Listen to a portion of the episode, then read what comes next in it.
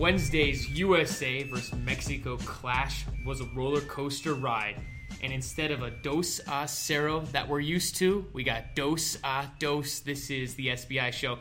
I am Garrett Cleverly. With me in the flesh is Ivis Galarcep. What's up, dude?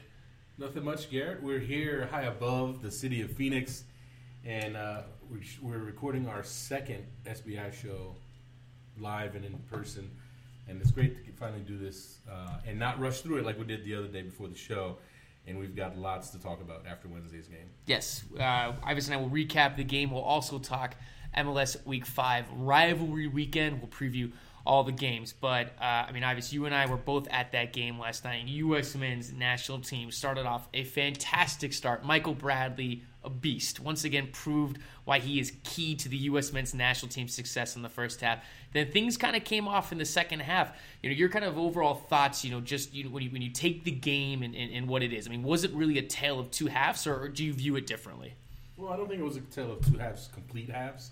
I think the first half was dominated pretty thoroughly by the U.S. They really put pressure on Mexico and really took them out of their comfort zone and didn't let them get into any sort of rhythm. Obviously, the second half, Mexico came out really strong and took it to the U.S. They erased the lead. Omar Gonzalez really had a shocking second half and just struggled. Another struggle, another bad game performance for him. But then the U.S., they settled down a bit after it got to 2-2. Mm-hmm.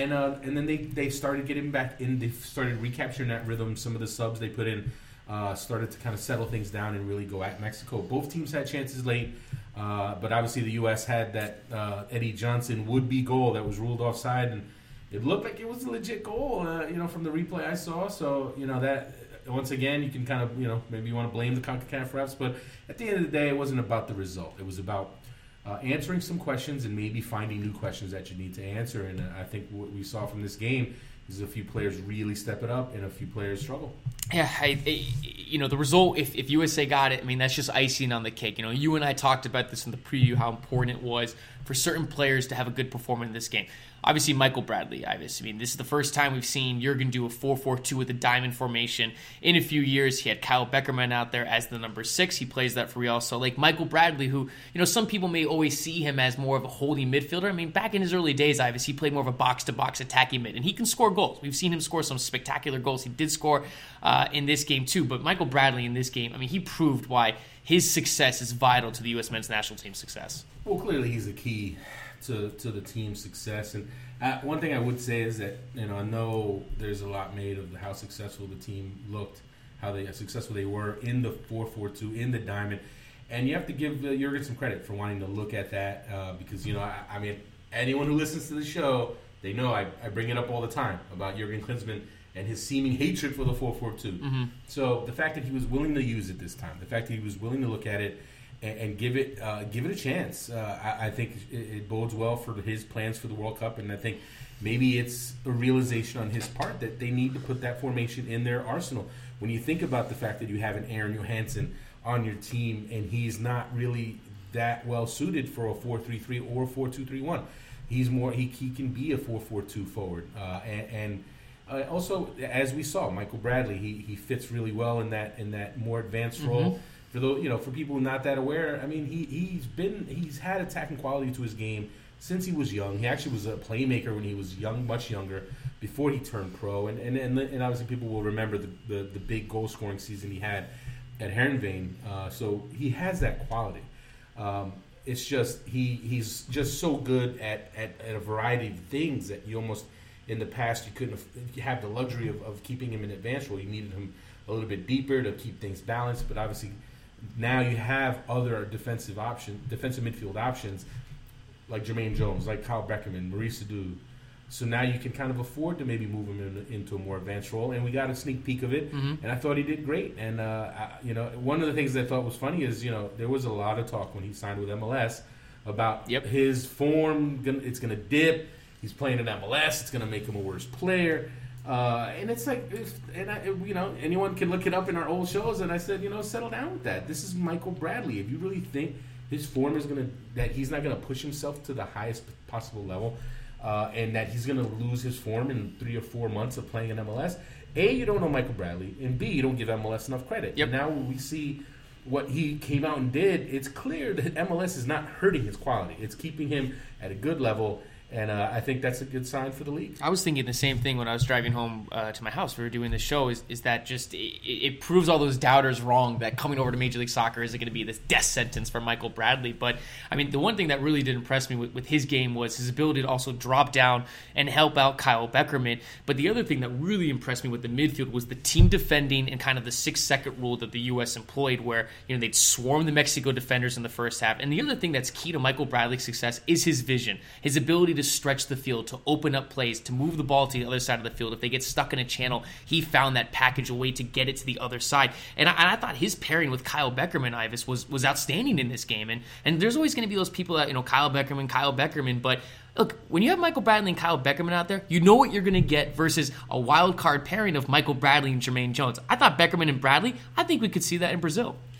Well, here's the thing. It looked great, no doubt about it, but you have to consider the competition and what they were up against. Mexico plays a 5-3-2. They don't have the bodies in the middle that you have to deal with against some other opponents. You have to think about the opening game in Brazil. You're going to go up against Ghana. Ghana has some absolute beasts in the midfield, in the central midfield, whether it's Kevin Prince Boateng, Solly Montari, Andre Ayew. They have stars in the middle of the park. They have players who can dominate and boss the midfield. So are you going to go step in against Ghana and play a 4-4-2 diamond? I think that's a little ambitious. Having said that, there could be opportunities for that to come in handy. And Jurgen said that after the game, that they need to have 2 to 3 formations. It's because, you know, there's going to be injuries. Anything can happen. You might have to make a change on the fly type of situation. Well, I think it's also the opponents. I mean, you're playing 3 different kinds of teams, and there's also different periods in a game. You know, let's say you're down. You're down in a game and you need a goal and you want to take that chance, get more advanced system out there, then maybe you go from a 4-2-3-1 to a 4-4-2. And just giving the team more experience playing that system can only help. And it also forces opponents to game plan for that.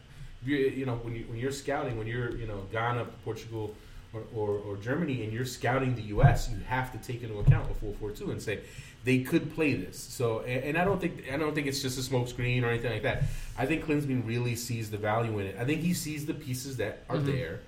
And one thing I would say is that by him actually being willing to embrace the 4-4-2, it also gives him a little freedom from being completely tied to Jozy Altidore. Because one thing I'd say is in a 4-4-2, you don't necessarily need Jozy Altidore on the field. I still think he, you know, as much as he struggled in Sunderland, I still think he's the team's top forward. But if you have a 4-4-2 formation, you can play Aron Jóhannsson with Clint Dempsey, Aron Jóhannsson with Landon Donovan, Clint Dempsey with Landon Donovan. There are these combinations that you can play. If you play a 4-2-3-1 or if you play a 4-3-3, you have to have Jozy Altidore as your target forward. Well, if you play think about this though. When USA played Bosnia on the road in Europe, U.S. went to a 4-4-2 in the second half, and that's when Jozy Altidore got all 3 goals. I mean, you wonder, would he benefit from having a guy like Aron Jóhannsson next to him or a guy like Clint Dempsey next to him up top in a 4-4-2 formation? Well, you know, that's what I'd like to see, and I've been saying it for I don't know how many shows now that, you know, I want to see Jóhannsson and Altidore together. And I think the way you do that is playing a 4-4-2. We've said it over and over. So maybe we'll see those two, and I think it'd be a good pairing. Again, you have to ask yourself, then what do you... The thing is, if you play a 4-4-2 with Jóhannsson and Altidore, then what do you do with Dempsey? If you want to play Bradley in an advanced role, where do you put Dempsey? So I think you want Dempsey close to goal. And I think 4-4-2, you can put him close to goal. So that's where, again, you got to figure out all these pieces. It's not as simple as, you know, just throwing 11 guys out there. I still think we're going to see 4-2-3-1 against Ghana. But I like the fact that Klinsmann is embracing the 4-4-2 and plans to have it as part of their arsenal. Going back to the game, though, some other winners. I thought Matt Besler looked excellent at center back. I think he is for sure, obviously, now the number one. I thought Clint Dempsey, I mean that goes without saying, but you know, I thought he had a good game. I mean, Nick Romando, as always, has a good game. He's solid number 3 for the U.S. men's national team. Clint Dempsey was active. Any other players stand out to you in this game, Ivis? Well, going back to some of the guys you said, Clint Dempsey we should talk about because I saw some people comment about him and say, oh, he struggled or he didn't do well. He's still struggling. I think some people are getting caught up in this narrative of the slump that he's been in. He was in a slump in 2013, and that did carry over some from 2012. All the moves that he's made in the past year and a half, when you think about going to from Fulham to Tottenham, then from Tottenham to MLS, and then MLS to Fulham. All the moves that he's made, the loan to Fulham, all those moves and the timing of them all, I think have unsettled him and caused him not to find his best level. I think since he's come back from Fulham and since the MLS season began, I think we've started to see the old Clint Dempsey. It's starting to come around. You're starting to see him be that active player who causes problems, who gets into good spots, who sets up teammates, who finds chances.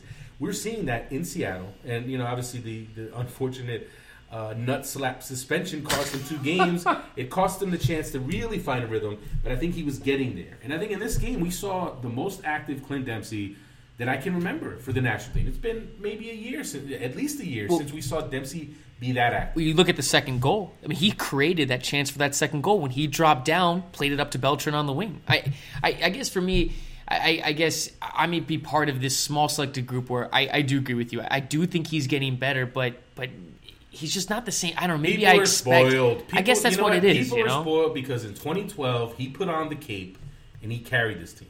Clint Dempsey carried the U.S. team in 2012 in qualifying, scored every goal they needed, every big goal. He was there. He was killing it at Fulham, setting records at Fulham.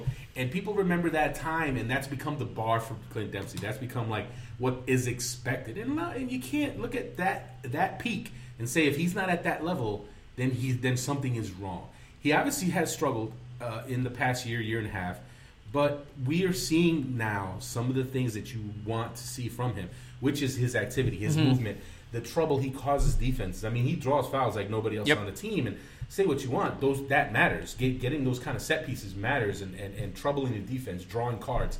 He's getting active. He's finding his rhythm. And I think, one of the things you saw in this 4-4-2, Dempsey, just like Jozy Altidore, when teammates are moving, when teammates are passing and moving and creating options, creating space, Dempsey is at his best because that allows him to do everything he can do. He can't. He's not a guy who's just going to take the ball, dance through 5-6 people, and score a goal. He needs to combine. He needs to work with his teammates. And I think that's why, for me, I thought it was a really good game. It was a really good game for Dempsey because we saw him do that. We saw him move around, pass and move, and really be lively. And if he's going to play like that and if he's going to keep getting better, I think the goals are going to start coming. You wonder if he had a better partner up top. And no offense to Chris Wondolowski, he has 3 goals this year, Ivis. I mean, he continues to improve. But, I mean, look, if you have Jozy Altidore paired with him or Aron Jóhannsson paired with Clint Dempsey in the World Cup, I mean, he's going to perform much better. But a guy like Wondolowski, I mean, 3 goals this year, I mean, he keeps putting his name in the conversation for Brazil. Why have you been bashing on Chris Wondolowski? Leave the kid alone. All right. I'm being real. I am being real you are. That's a statement you don't need to make at this point. We're talking about this game. And then you're saying, oh, well, if you played with these guys, they'd be much better. Let's talk about this game. Chris Wondolowski did pretty well for himself. We talked Jozy Altidore already. He was in this game. That's fine. No, but, Chris Wondolowski's scoring goals. Like, let's talk about that. Let's talk about the fact that he continues to take advantage of every opportunity that comes his way. And it's hard. And you can't ignore that. I mean, say what you want, tap-ins, easy goals, whatever excuse you want to make. The guy gets himself in good spots. He scores goals. And some of the best goal scorers in the world, they just do that. They move well. They put Miroslav Klose. How many of Miroslav Klose's goals are highlight reel, amazing goals? Not many, but he scores a ton of goals. He's going to end up being the leading scorer of all time in World Cup history. So not to say Chris Wondolowski is Miroslav Klose, but the point is there is something to be said for a guy who puts himself in good spots, and I think he continues to do that. And for me, he is continuing to put himself in that conversation for the 4th forward spot. And right now, I mean, if the World Cup was tomorrow, if they were naming the rosters tomorrow, you'd have a really good case for Wondolowski to be on the team. Since Wando has really come on, think about this, since July of 2013, he scored 9 goals for the U.S. men's national team. He scored against South Korea, now against Mexico. So, I mean, some people were saying, he's only scored against Belize. But, hey, he scored against Mexico, and I'll give you that. But I think Wondolowski could be a really good guy for this team where you need a goal late in a game. In the 80th minute, you can get on because he always seems to find it. The one thing about him is, and everyone already knows, his body positioning is the best in the league. He just knows how to position his body and create space for himself. I think a guy like him coming off the bench in the 80th minute at the World Cup, I think he could find space and a goal in front. I agree. I mean, look at just watch him with San Jose and the things that the Earthquakes do. He knows how to make things happen when the clock's ticking, when it's getting late in the game. I am by no means saying Chris Wondolowski is going to start on this team. I think your starting forwards are if it's a one forward, it's Jozy Altidore. If it's a 4-4-2, I think it's Altidore and Dempsey. Maybe Jóhannsson, depending on where else you want to put Dempsey. But Wondolowski, I agree with you. He's showing his quality. Yeah. He's showing that he can give you something. And I know he's not a glamorous pick.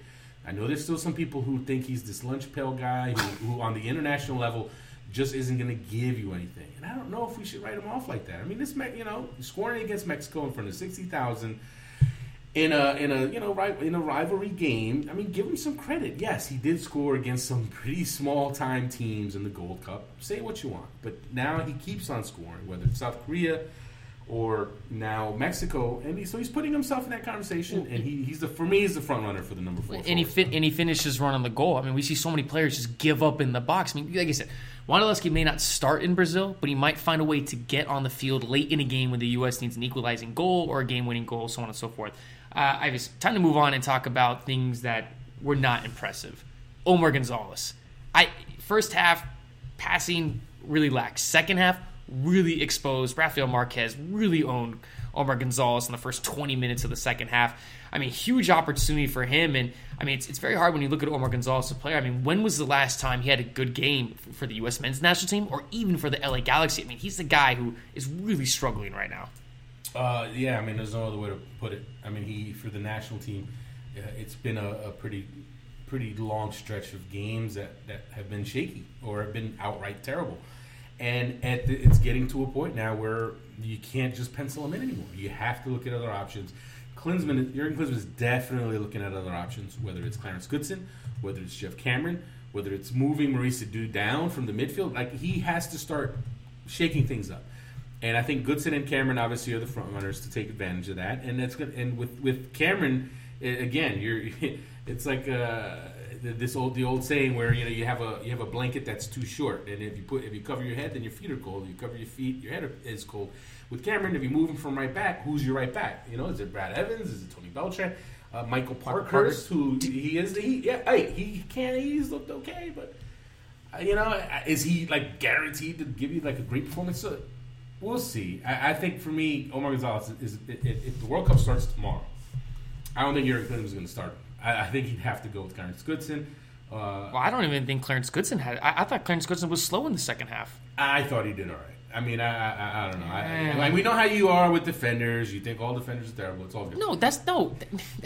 That is not true. I just gave Matt Besler praise. Yeah. Well, look, I'll put it like this, and I've talked about this. I don't know if I've talked about it on the show, but with Jeff Cameron, a lot of people talk about Jeff Cameron and moving him to center back. My thing is this.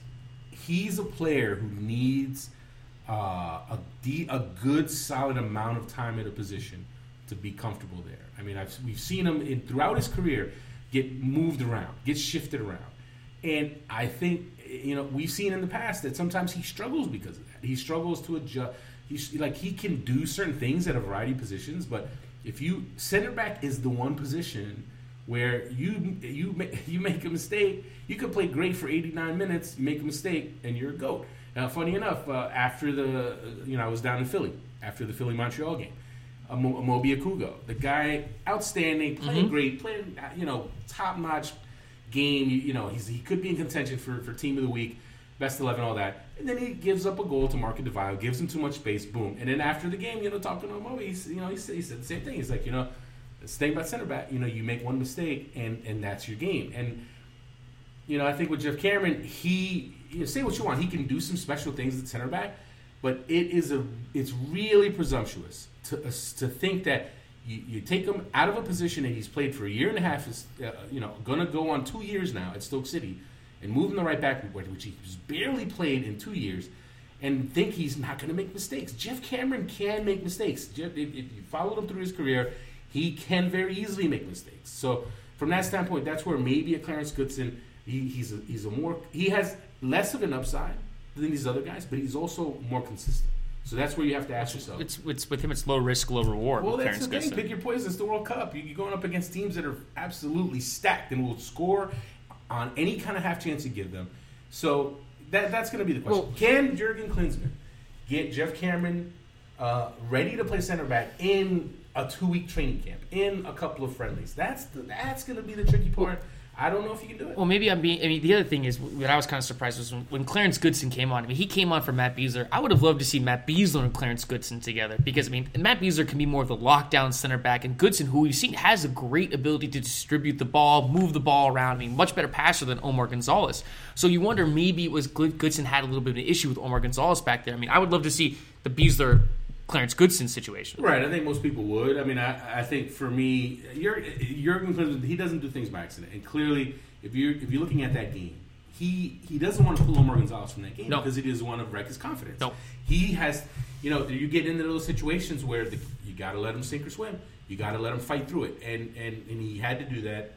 I think, are we going to see Goodson Besler? Of course. I think we will see it. I'm pretty sure that was the Gold Cup final. Tandem. So they've played, I'm pretty sure. So they've played together. We've seen them look good together. So that's why I tell you what, I think we could see him there unless Cameron shows that he can be a guy who's not going to necessarily make mistakes. Because, again, I want to remind people, it's easy to fall in love with the things that Cameron does at Stoke City. He's having a great year at right back. But, again, folks, it's not easy to just jump back to a position you haven't played, especially a position where one mistake can mean everything. The CONCACAF Gold Cup final, Ivis, you were right. Clarence Goodson and Matt Besler. Right back was Michael Parkhurst. Left back was DeMarcus Beasley. There you go. That and they won the chip. They won it, baby. That could be your World Cup starting lineup, which would be pretty interesting. Kyle Beckerman is the holding mid. We don't need to talk about that. As far as other guys who had a little bit of a underperforming performance, horrible word saying that. I thought Brad Davis, man, he did this 2 games in a row, Ivis, where he has not looked good. He got his chance, and I know a lot of people were really surprised when the lineups came out and Landon Donovan wasn't in the starting lineup. And then, of course, the conspiracy theory started to fly. Jurgen and Landon had a fight. I don't know if anyone thought that, but, that's the kind of stuff people assume, right? Because Landon Donovan, how in the world can he not be in the lineup? After the match, Klinsmann pointed out that Landon didn't look like he was training well. Landon revealed he had an issue with his knee. Well, it showed in the game, too. Landon did... Right. Yeah, I thought he had a game. He's got a lot of miles on those wheels. So he's a player that when he's not 100%, it shows. He's not a guy who at 70-75% is going to give you this outstanding performance. You see it when he's not at 100%. So... You know what? Jurgen Klinsmann, he made the call. He decided he wanted to give Brad Davis an opportunity, and I just don't think Brad Davis took it. I just think he is the second straight game now, counting the South Korea game, unforced turnovers, and the crazy thing for me is like when I watch Brad Davis in MLS, you just don't see those things. Yeah. You don't see him commit the kind of turnovers, the kind of unforced turnovers, the kind of sloppy passes. Well, he had I think he had 5. I counted almost 5 backheel passes in this game on the wing, and he didn't connect one. And I'm sitting there being like, what are you doing with these backheel passes when everyone else is knocking the ball around very quickly? I mean, he was trying to do too much and look for that final break, but his performance was very confusing, very confusing. Yeah, for me, I just don't, based on the South Korea game and now this Mexico game. I just don't see how you bring him. I know. Hey, look, can he give you some service on set pieces, corner kicks, with that left foot of his? Sure, he definitely could. But I don't know if he's someone you can necessarily put on the field. Not with committing these uncharacteristic turnovers that he's committed. So, you know what? For me, I think his stock's down. And again, for the people who want Julian Green on the team, Brad Davis not taking advantage. Keeps things open, keeps things interesting. And guess what, Garrett? We finally got to see Julian Green. People have finally been able to see him play. What did you think? What I saw was Mexico shutting him down within seconds anytime he touched the ball. But I think he showed flashes. He earned that PK. Things like that huge. Earning a PK. I'm sorry, he didn't earn a PK, but he drew a potential PK in the box. But, for me... It really looked like Mexico did not want to give him a chance. You saw anytime he touched the ball, you saw 3 Mexico defenders on him within seconds. But I think overall, though, there were times when I did see some potential. I did see some flashes. But the sample size was small, and I think that before we rush to, he didn't have a good game, and this guy, all the hype, it's a joke and all that. Look, he's 18 years old. He had one performance. I'd love to see him again, Ivis. But I think, when you look at everything, I think you can draw more positives than negatives from his performance in against Mexico. Yeah, I mean, some people are a little out of control, right? I mean, you already have people like, oh, he's overrated, he's overhyped, he's this and that. Now, was there a lot of hype? Absolutely. There was.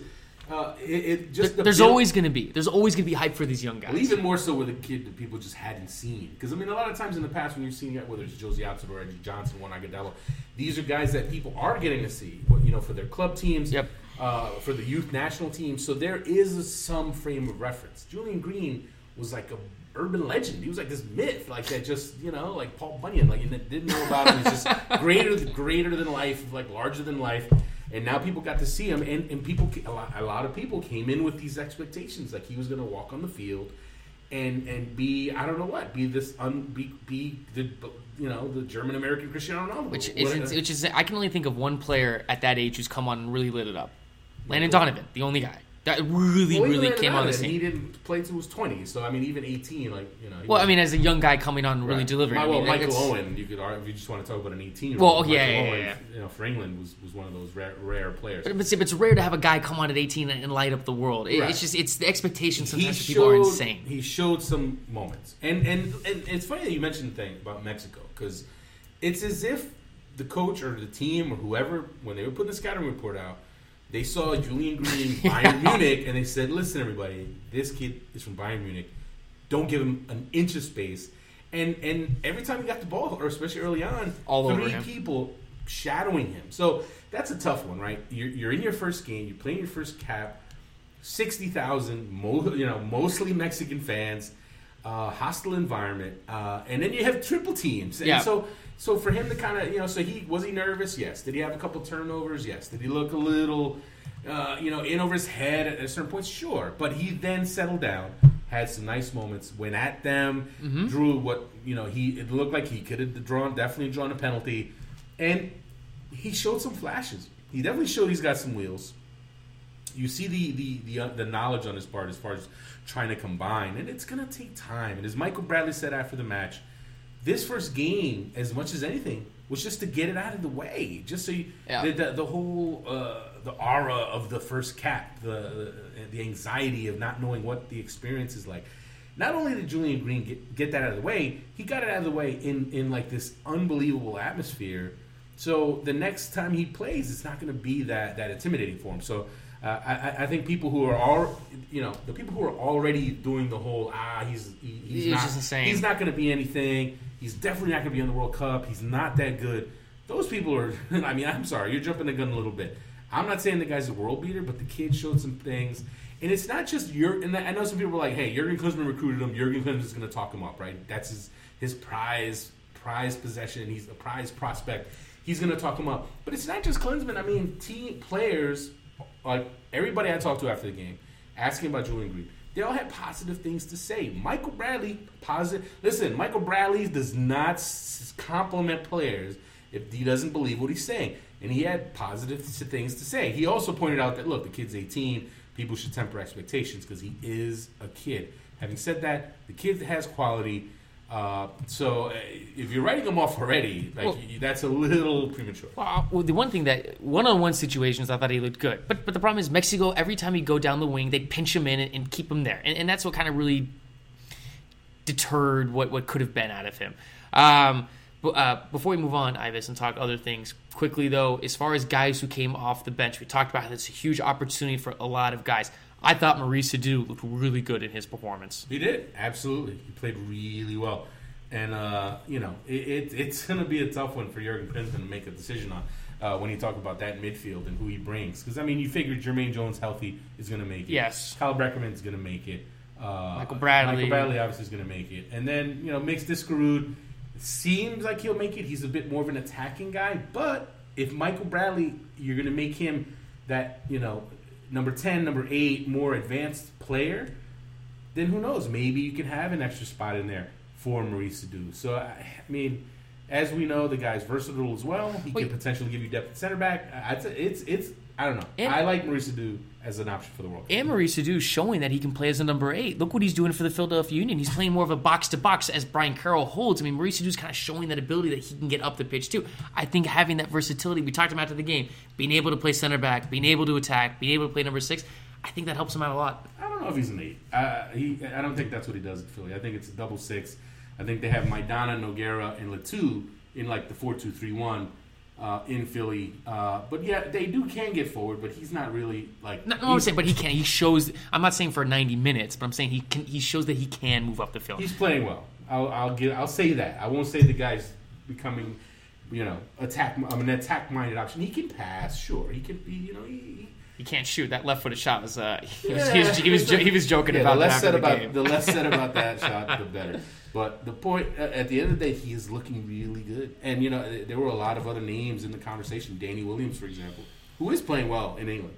But Maurice Edu, man, the way he's looking in MLS and now in this cameo, the pressure's on. If anything happens to Jermaine Jones, if there's an injury, knock on wood, doesn't happen with any of these guys. But if a Jermaine Jones goes down, if a Kyle Beckerman goes down. And even if those guys don't go down, if Jurgen Klinsmann looks at Maurice Edu and says, I can put him on the field in the midfield if we need him. I can play him at center back potentially if we need him. I like that versatility. I am bringing him to Brazil. Again, that's going to be decided in that camp. I think he's going to have a chance to look at Edu in the camp. And if Edu if he keeps playing at the level he's been playing now lately these past few weeks, I'm liking his chances more and more of making that team. I thought you were going to do a Jurgen Klinsmann voice right there. I need a script to just rattle. Maurice Edu is a pure giver. That's pretty. I like that. That's good. Yeah, I will say, doing this show live with you in person is a lot more entertaining because watching your facial reactions is just too funny. I'll keep for all the people who complain about the abuse, quote-unquote abuse that I get Ivis is so mean to me. I am not mean to him. I have not punched him or smacked him. And just because I have my belt on the table ready to, beat him up. Just, listen, folks, me and Garrett get along great, and we're having a good time. And it's been great to be out here. So that's why I'm making the push now, Garrett to NYC. I'm making the push to get him to move out there and, to help spark that career of his. I know there's one MLS club out there that I could work for. Potential new MLS club I could work for. One is on the way. I'm just saying. They need someone to work for their academy team. I could do that. Hey, look what it did for Franco Panizo, who's living in Florida, and I told him to move up to the Big Apple, up to the New York area, and now he's coming along. He's coming into his own as a writer, and maybe that could be you, man. You could be on TV. Well, without struggling, yeah. See, I do want to be on TV. I was told I was handsome at our party, so. It's a very nice compliment I got. So I think this face needs to be on TV more. I'm too good looking for this radio show. Yeah, you're also 5'2", so that's probably it. That's the one thing I realized from this week. I am really short, and everyone's really tall. and those are media people. Grant Wall, Alexi, Jeff Carlisle. I mean, I am really short. Like everyone's so much taller than me. It's a tall man's game. Yeah, but, you could always wear heels or something. Some platform shoes. I don't know. We'll figure it out. But I can sneak in and get my recorder up there. See, that's the thing. Being small, I can find those pockets between all the giants. But I'm really short. At least until you hit the big time and you're on the TV screen, and you don't have to worry about it. Yeah, that's true. See, that's the idea, Ivis. But Ivis, I will give you this without struggling to go too much. Ivis does look out for young bucks like me, and got to put as some guy wrote in the comments. You got to put me in my place every once in a while. My name's not Jared, by the way, either. It's Garrett. God, I hate that guy. Yeah, Jared. All right, Ivis. Enough U.S. men's national team talk. The one thing from this is Jurgen Klinsmann will name his camp around mid-May, so kind of expect that. And he said he's going to bring in more than 23 guys. So yeah, that was always going to be. Yeah. I mean, you want to look at some of these guys. You want to bring them in, have them compete, have them battle, have them earn. These players have to earn their spots. They have to fight hard, more over and over.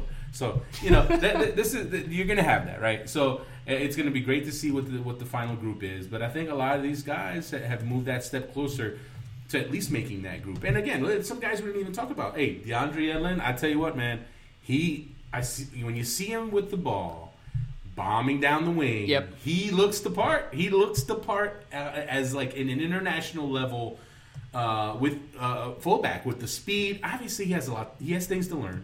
He doesn't have that experience yet, and that's why Jurgen Klinsmann started Tony Beltran. Beltran has caps under his belt, has started the game before he started the Gold Cup game. He had a couple of starts under his belt, so it might have been a little premature, a little presumptuous to think that Jurgen Klinsmann would stick DeAndre Edlin in against Mexico for his first career national team start.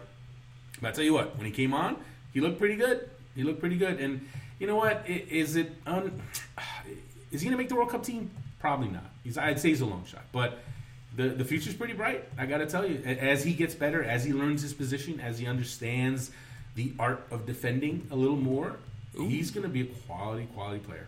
I like that. The art of defending. Very well said, Ivis. There you go. All right, well, we've talked U.S. men's national team for 30 minutes. We need to move over and talk Major League Soccer. It's week 5 happening on Saturday. It's rivalry weekend to Ivis. The first game we're going to talk about is your city, Portland, taking on Seattle Sounders.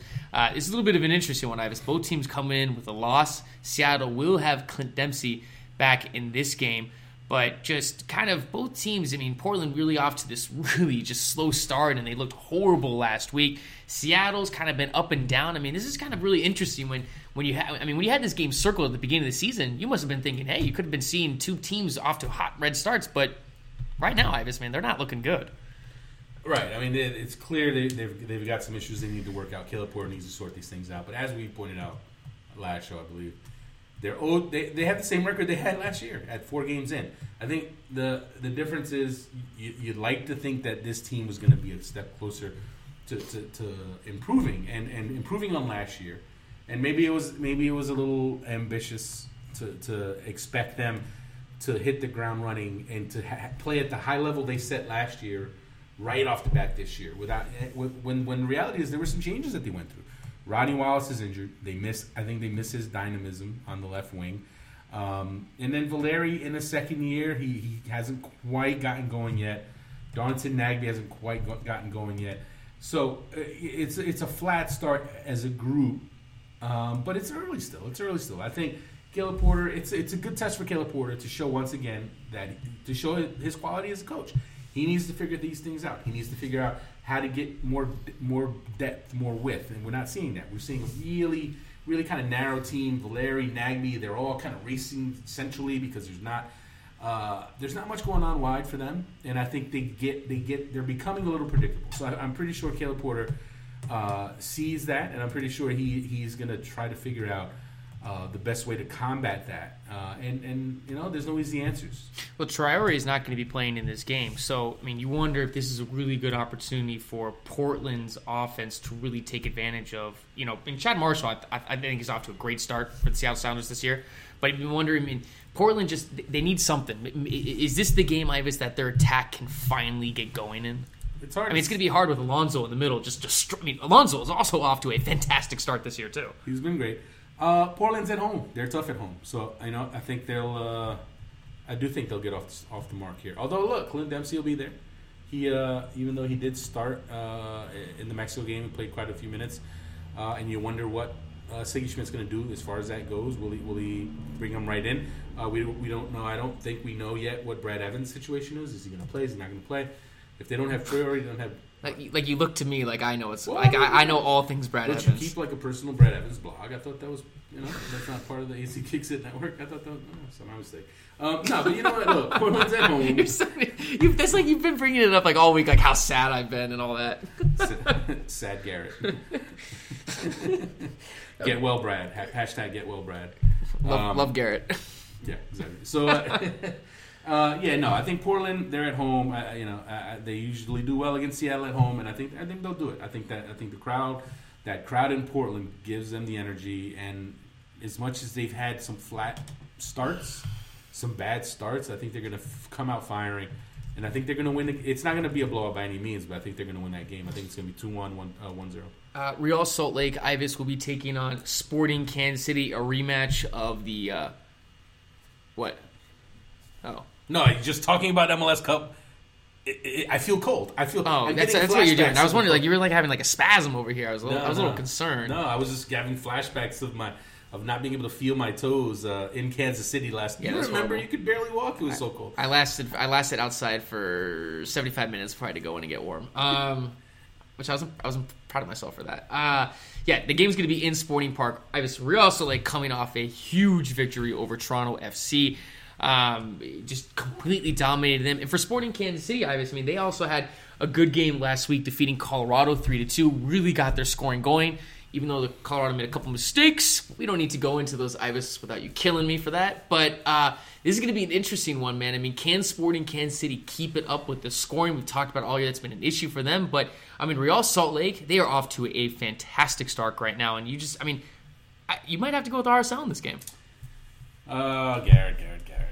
You know what? You always have to look at where is the game being played. Streaks end pretty quickly in MLS. RSL had, Raimondo, Beckerman, Tony Beltran start on Wednesday. They're going to be tired. And yes, I know, Graham Zuski and Matt Besler also played. But I think, for me, Beckerman, because Beckerman is so key to what RSL does, it's going to be tough for him. And I have seen him come off of midweek national team games and then struggle in weekend games. Like, he still will play at a decent level, but it won't be his peak level because he just doesn't have that, that fitness level to give you two strong 90s. And I think from that standpoint, I think Sporting Kansas City will have that advantage. And you can say, oh, well, maybe Zusi will be tired too. But Beckerman, for what he means to that midfield, I think it's going to hurt Real Salt Lake.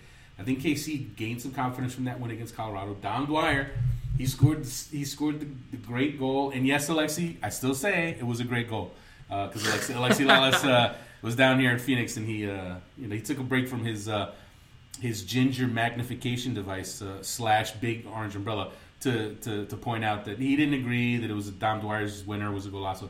I thought it was a golazo, but the point is Don Dwyer, he's out to prove something, and he's got a couple goals now. I think he wants to show that he is a legit goal scorer, that he's a guy who can carry an attack.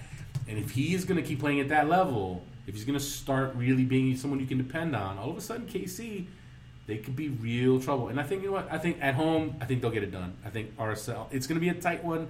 I'm going to go 1-0 KC. Aurelien Collin with a header. I don't want to make predictions anymore. I've decided that's my new MO for the rest of the season. I noticed it. I'm not doing any more predictions. Another rivalry game, this one happening down in Texas in the 51st state.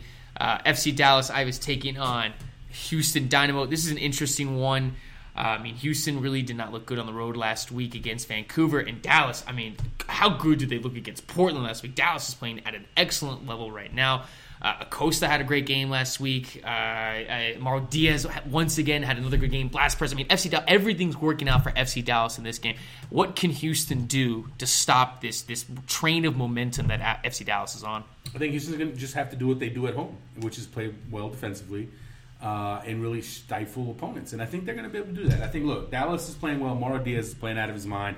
He won MLS Player of the Month. The league award. We obviously SBI. We gave it to Federico Higuain. You can go either way.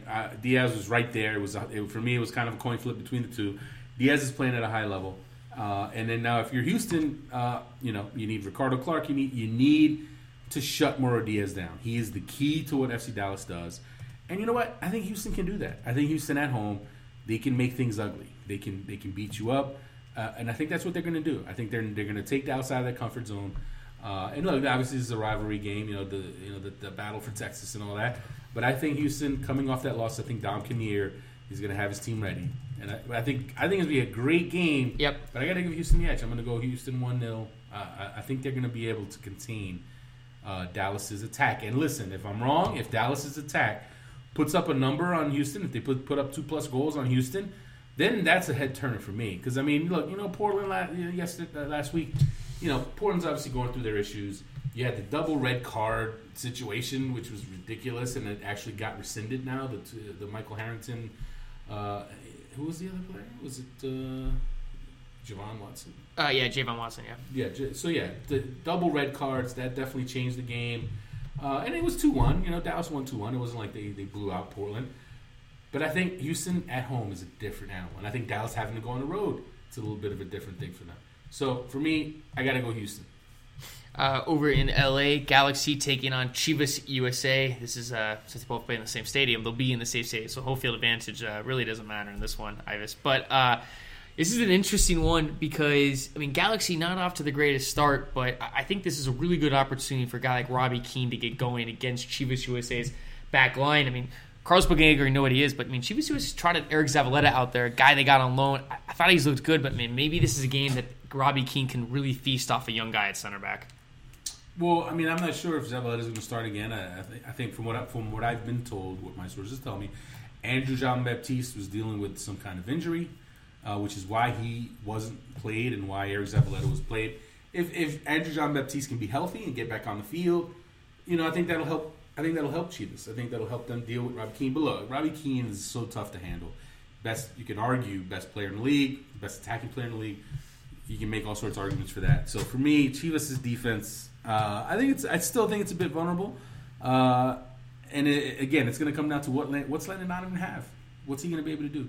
If he is not there, if he doesn't play, or if he plays and he's not 100%, he looks a little off because of the knee issue that he's dealing with, it'll be a closer game. I think without Landon Donovan, without him being at his dynamic best, I think LA struggles. I think it's, you know, they need him to kind of stir, you know, to be the straw that stirs the drink. So all those things. So you know what, Chivas, I think it's gonna be a good game. I think it's gonna be a better Chivas LA game than we've seen in a while. I think this Chivas team is legit. I think it's a better team. I'm not saying playoff team, but a clearly better team than they've had in a couple of years now. So it's gonna be competitive, but obviously you still gotta go LA. I'll go LA 2-1. Yeah, well, I'm discrediting Chivas USA on this. I mean, Omar Gonzalez is back for the L.A. Galaxy, and with his shaky performances and how Chivas USA has been playing with their attack of, you know, Thomas McNamara, Eric Torres. I mean, Chivas USA, Ivis, I mean, Omar Gonzalez. I mean, Chivas USA's, man, attack has looked pretty good. I mean, they went in and they gave New York all their money, except New York really didn't have a good game. But those are just details, Ivis, details. D.C. taking on New England Revolution. You know, both teams, Ivis, their midfields are still trying to find an identity. I mean, who has the better one in this game? I mean, this is kind of a really tough game to look at. The movable force against the movable object. I don't know. No, kidding aside. DC, man, it's still tough to figure out like what they're going to do, what the plan is there. I think New England, obviously coming off that big win in San Jose, I think that's a momentum builder. I think that is the kind of thing that sparks them, gets them going, gives them some belief back that they lost in the early games. And you know, obviously, I know they've had these early season issues, whether it's injuries or Jose Gonzalez, all that stuff. I think they've tried to put that stuff behind them. I think they've gotten healthier, and now they're going to face a DC team that still hasn't figured things out. And I don't know. I got to go New England. I think New England is going to get the job done and start to get the ball rolling and start to maybe take a step closer to being the team that so many people thought they'd be when the season began. Well, you know, New England's also had, you know, when you look at their games, Ivis, I mean, for New England, think about this. Houston Dynamo, stingy defense, right? Then you take on Philadelphia Union, vastly improved defense. Well, playing really well. Then you take on Vancouver Whitecaps, who have, their defense may not be there, but they have a lot of quality in the attack, though, a very tough team to play against. And then New England has to take on San Jose on the road. It's not like New England's schedule has been easy. I mean, they've been playing very tough defenses. Maybe this is the game that New England can finally really feast on an opponent that is just, you know, just dead weight in the water, you know? So I'll go with you. I will agree. New England on the road, I think, will take care of D.C. Some other quick games, Montreal taking on the New York Red Bulls. I think this is a great opportunity, Ivis, for Montreal to get the first win of the season. I tell you what, I think they will. Funny enough, I saw both these teams play last week. And, you know, Montreal didn't look great against Philly, but it showed us once again how important Marco de Valle is. And, you know, he had chance after chance, and he kept missing them early on. He obviously wasn't sharp. It's his first game of the season. But then he found that chance at the end, and he got him the equalizer. And I think they gained confidence from that road point in Philly. They play a Red Bulls team that has not started well, came out flat. Mike Petke was absolutely irate after their game, even though they got a late draw. But Petke was not happy because he knows the reality. The reality is they haven't played well.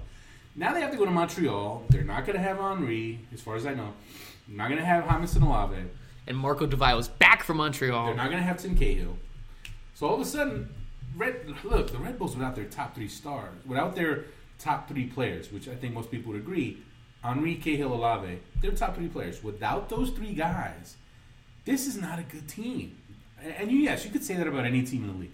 Any team in the league, you take the top three guys in MLS, you take the top three guys off of any team in the league, they're going to struggle. I mean, some teams would do better than others. I think RSL has some good depth. I think KC has some good depth.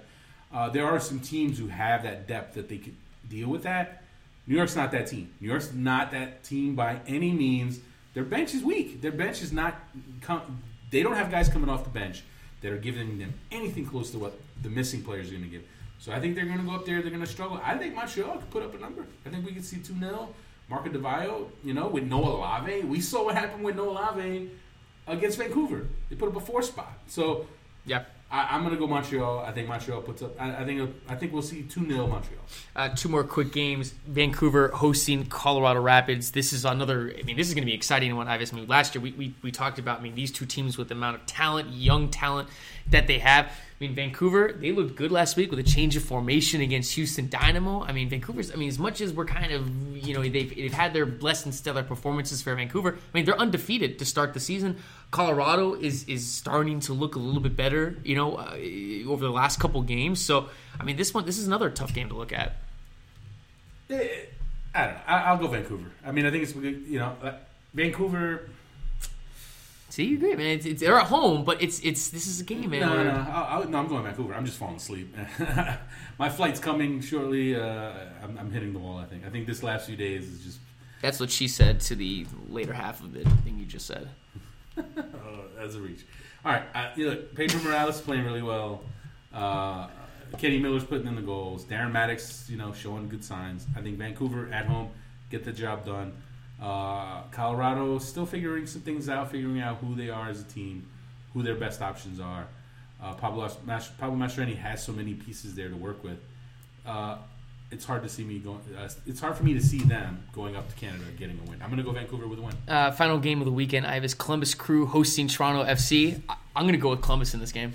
Yeah, you know, it's funny. We say this ended up being the last game, but it's one of the better games. It's actually, you know, with Columbus undefeated, the only perfect team in the league right now, 3-0, playing really well, coming off that big last-second win against Seattle. They're coming in with a wave of confidence, and Jermaine Defoe's injured. He's out. Stephen Caldwell, the Toronto FC's captain, is suspended. He's out. So, you know, I mean, I kind of made the point on Twitter. I joked on Twitter that, you know, Columbus is leading a charmed life because they didn't have to face Clint Dempsey because he was suspended. Now they play Toronto. They don't have to face Jermaine Defoe. They don't have to play Stephen Caldwell. Again, they had nothing to do with that, so you don't want to like take too much credit away from them. You want to give them credit. Well, you still have to beat the person that's in front of you. It's not an easy task because those guys don't want to lose. Right. I mean, you still have to give them credit. And so without Defoe, without Caldwell, TFC's looking pretty vulnerable to me. I'm going to go Columbus. You know what? Yeah.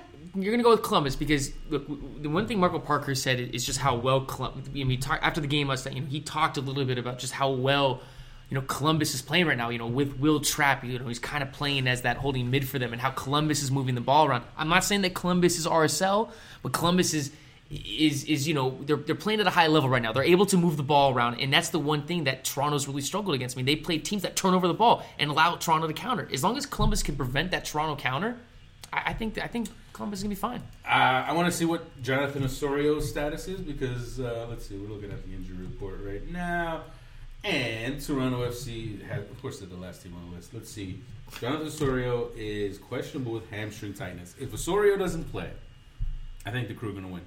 If Osorio does play and he allows Michael Bradley the freedom to really go at Columbus, I mean, let's look. The Bradley-Trapp battle is going to be a fun one to watch. Yep.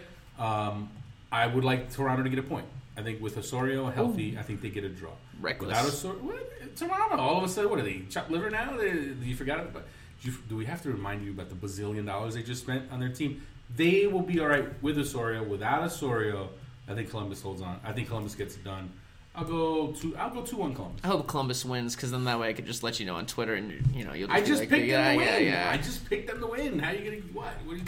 Because you'll come back and be like, oh well, you know, I also said there could have been a draw and blah blah blah. I just laid it out pretty clearly. Osorio's out. Columbus wins. Osorio starts. I see a draw. Period. I'm gonna say win regardless. Ivis, it's now. Time. Oh, you're doing predictions now. Well, no. Okay. Thanks. All right, crap. You can't just pick and choose. Either you pick all the games or you don't pick any. I'm picking this one, okay. Columbus. Right. I can pick and choose. There's no rules. There's no rules on this show. All right. Nobody's taking me seriously. It's this thing. I'm 80, just kidding, 80, folks. 80% of the show disagreed with you on that one, Ivis. I'm not being mean. Before we wrap up the show, last final segment, SBI Q&A. And the first question, Ivis, comes from Kyle. Do you think Maurice Edu should make World Cup roster? Not asking for a prediction, just your opinion if it were up to you. Well, again, there's 2 months to go before the World Cup. So if you're asking me if the World Cup ended, if the roster had to be announced today, would I put him on? I think I would. Actually, I would put him on because of his versatility and because of the form that he's on. I think he's a good option for you. I think especially if you want to play Michael Bradley in a more advanced role, and that possibility. Let's just say hypothetically, you play a 4-2-3-1, and you play Jermaine Jones, Kyle Beckerman, and Michael Bradley together. If you get an injury to Jermaine Jones and Kyle Beckerman, all of a sudden you can't play that system. So I'll go Maurice Edu. I think I would put him on. Do I think Klinsmann will put him on? As of right now, no, I don't think he will yet. But I think if he keeps playing well, if other guys don't step up, I think he could end up on the team. I agree. I think if he does well in MLS, positive performance on Wednesday night, I mean, I think things are only looking to go forward for him if he continues the way he's going. Next question comes from Eric Fox. Think we'll see more 4-4-2 at Klinsmann, or was this a one-off? No, I think we'll see it more. I don't think it's going to become the preferred formation, the preferred system, but I think we'll see it at least one other game. I think you have 3 games to work with there coming up in the road to Brazil, the run-up. So I think from that standpoint, I think that'll tell us something. And I think that first game is Azerbaijan. That'd be a good chance for them to experiment with that, and I think we'll see that at least once. I don't think we'll see that against Ghana, and I do. I tell you what, I think we could see it. I think we could see it against Germany. Next question, Ivis, comes from Victor. Would Klinsmann drop Dempsey out of the first 11 if poor form continues in MLS? Okay, 1, it's not continuing. I think he's been playing well. Yep. And 2, would he drop him? No, because I think Klinsmann understands the quality that he provides, the things he can do, make something out of nothing. As Garrett points out, he's opportunistic. It'd be hard for me to see Dempsey not starting. Thanks, Ivis, for the little compliment right there. I appreciate it. Yeah. It took you, 59 minutes to finally do that? Final question comes from... This is the most important question on the show. So final one comes from John Boland. The world wants to know who got their drink on at the party more, me or you? I probably drank with you. I mean, I will admit I was... You were probably more sloppily drunk, but I probably drank with you. Well, I started off... I always double fist because I always think it's ridiculous. I'm not going to go back up to the bar after drinking 1, so I was by 2. And then Tyler at ECU showed up. The guy who's one of the listeners to the show. Tyler, thank you for coming. Also, the guy from Vegas. I can't remember his first name. Was it Andre in Vegas? Yeah, Andre in Vegas. That was his name. But Tyler kept buying me beers. But the party was a good time, man. It was a good time. It was a nice group. We had a nice group. It wasn't like overflow. It wasn't like the MLS Cup party in LA where it was like a line around the block and it got a little out of control. This time around it was chill atmosphere, decent, nice venue selected by you. And it was a good time. It was a nice, chill environment. Yeah. And I think we'll already start making plans for an SBI party at the MLS All-Star Game in Portland. Yeah, I'm looking forward to it. It's one of my favorite cities, and I've been there so many times. I'm sure I'll find somewhere for us to have a nice party there. And we know a lot of people are planning to make it for that one.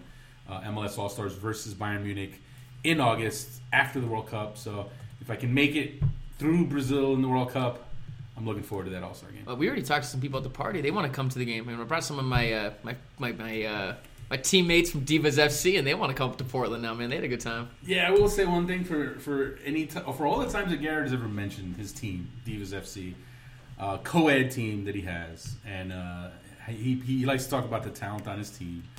And when I say talent, I don't mean soccer schools quality. I'm talking about looks, female looks. I gotta say, you got a nice looking squad there. You got a pretty impressive team there. They must be pretty good soccer players because if they have to carry you, clearly they have some. They bring some good quality. They talk crap on me about how poor my defending was on the team. Yeah, it sounds pretty bad. So I can understand why you wouldn't want to rip on Omar Gonzalez against Mexico, considering how bad you are. Yeah, because I didn't have a good performance on Monday night. Josh did not have a good performance. Well, Ivis, that wraps up the show, man. You're falling asleep. You got to catch your plane. It's been nice to see you, man. Hopefully I'll see you again in August. Yes, sir. Or before that, you know. When you land that big gig in New York and you move out, maybe we'll make it happen. I need to be on TV. Why don't we start like an SBI TV channel? That's what we should be doing. Dig up a couple million out of my couch and we'll make it happen. I don't know, man. I heard that party that you're throwing is going to have a lot of money. Why don't we just save some of that money for me to move to New York? Do you think about that? Yeah, we'll see. We'll get you on TV somehow, some way. You'll make it. Thanks, buddy. I appreciate that, Ivis. All right, man. We'll have a safe flight. As always, everyone, thank you for listening to the show. If we saw you at the party, thank you for coming out. We really appreciate it. It was nice meeting everyone. And that's it, man. Any final thoughts, Ivis? Arizona was great. This is not my first time here. It's my third time here, all three times for U.S. games. But I would say I really got a good sense for the city for the first time. In the past, I've come, and it's just been in and out, the hotel by the stadium. And this time around, I definitely got to enjoy the city a lot more, and definitely thanks to Garrett for that. It's pretty good Mexican food. You know, he pointed out some spots. I had some amazing pizza at Pizzeria Bianco. Oh, apparently, I told you it's one of the best in the country. Best in the nation. It was really good. And I hit up a Peruvian spot today, and it was very, very good. It might be in like my top 10 Peruvian spots. Wow. Via Peru, I think is the name of it, in Tempe. Tempe. So check it out if you're in that area. So I was pretty impressed. With that. The party was chill. The how do you not love the weather? You're so spoiled. I gotta come back out here. I don't know what for. One of the things is to see Divas FC play, because I want to be able to see you play so I can make fun of you. I have a reference point. And then we'll see what else. We come back. Actually, the highlight of the party is when Tyler walked up to me and he's like, man, you weren't kidding, dude. It's like 65 and everyone's wearing beanies and hoodies. I was like, yeah, man, welcome to Phoenix, dude. I mean, I was freezing my butt off at the party that night. I might have been wearing a jacket at some point. It got cold out here, man. Yeah, I can see how you can get soft out here. Think of it. In a week from now, it's going to be like 95 degrees. So this weather's going to be gone. I know. You already gave that look. Yeah. Except Franco was out here. Franco was loving it, man. He's like, I can't wait till it gets to 100 degrees. Well, us hot weather people, we understand, Ivis. All right, dude. You got to catch your flight. We've rambled on too long. So I'll talk to you when you're back on the East Coast. We'll be recapping MLS Week 5. Yes, sir. And as always, everyone, thank you for listening to the show. Thank you for the comments. Ivis and I will be back again on Monday morning with another exciting episode of the SBI Show.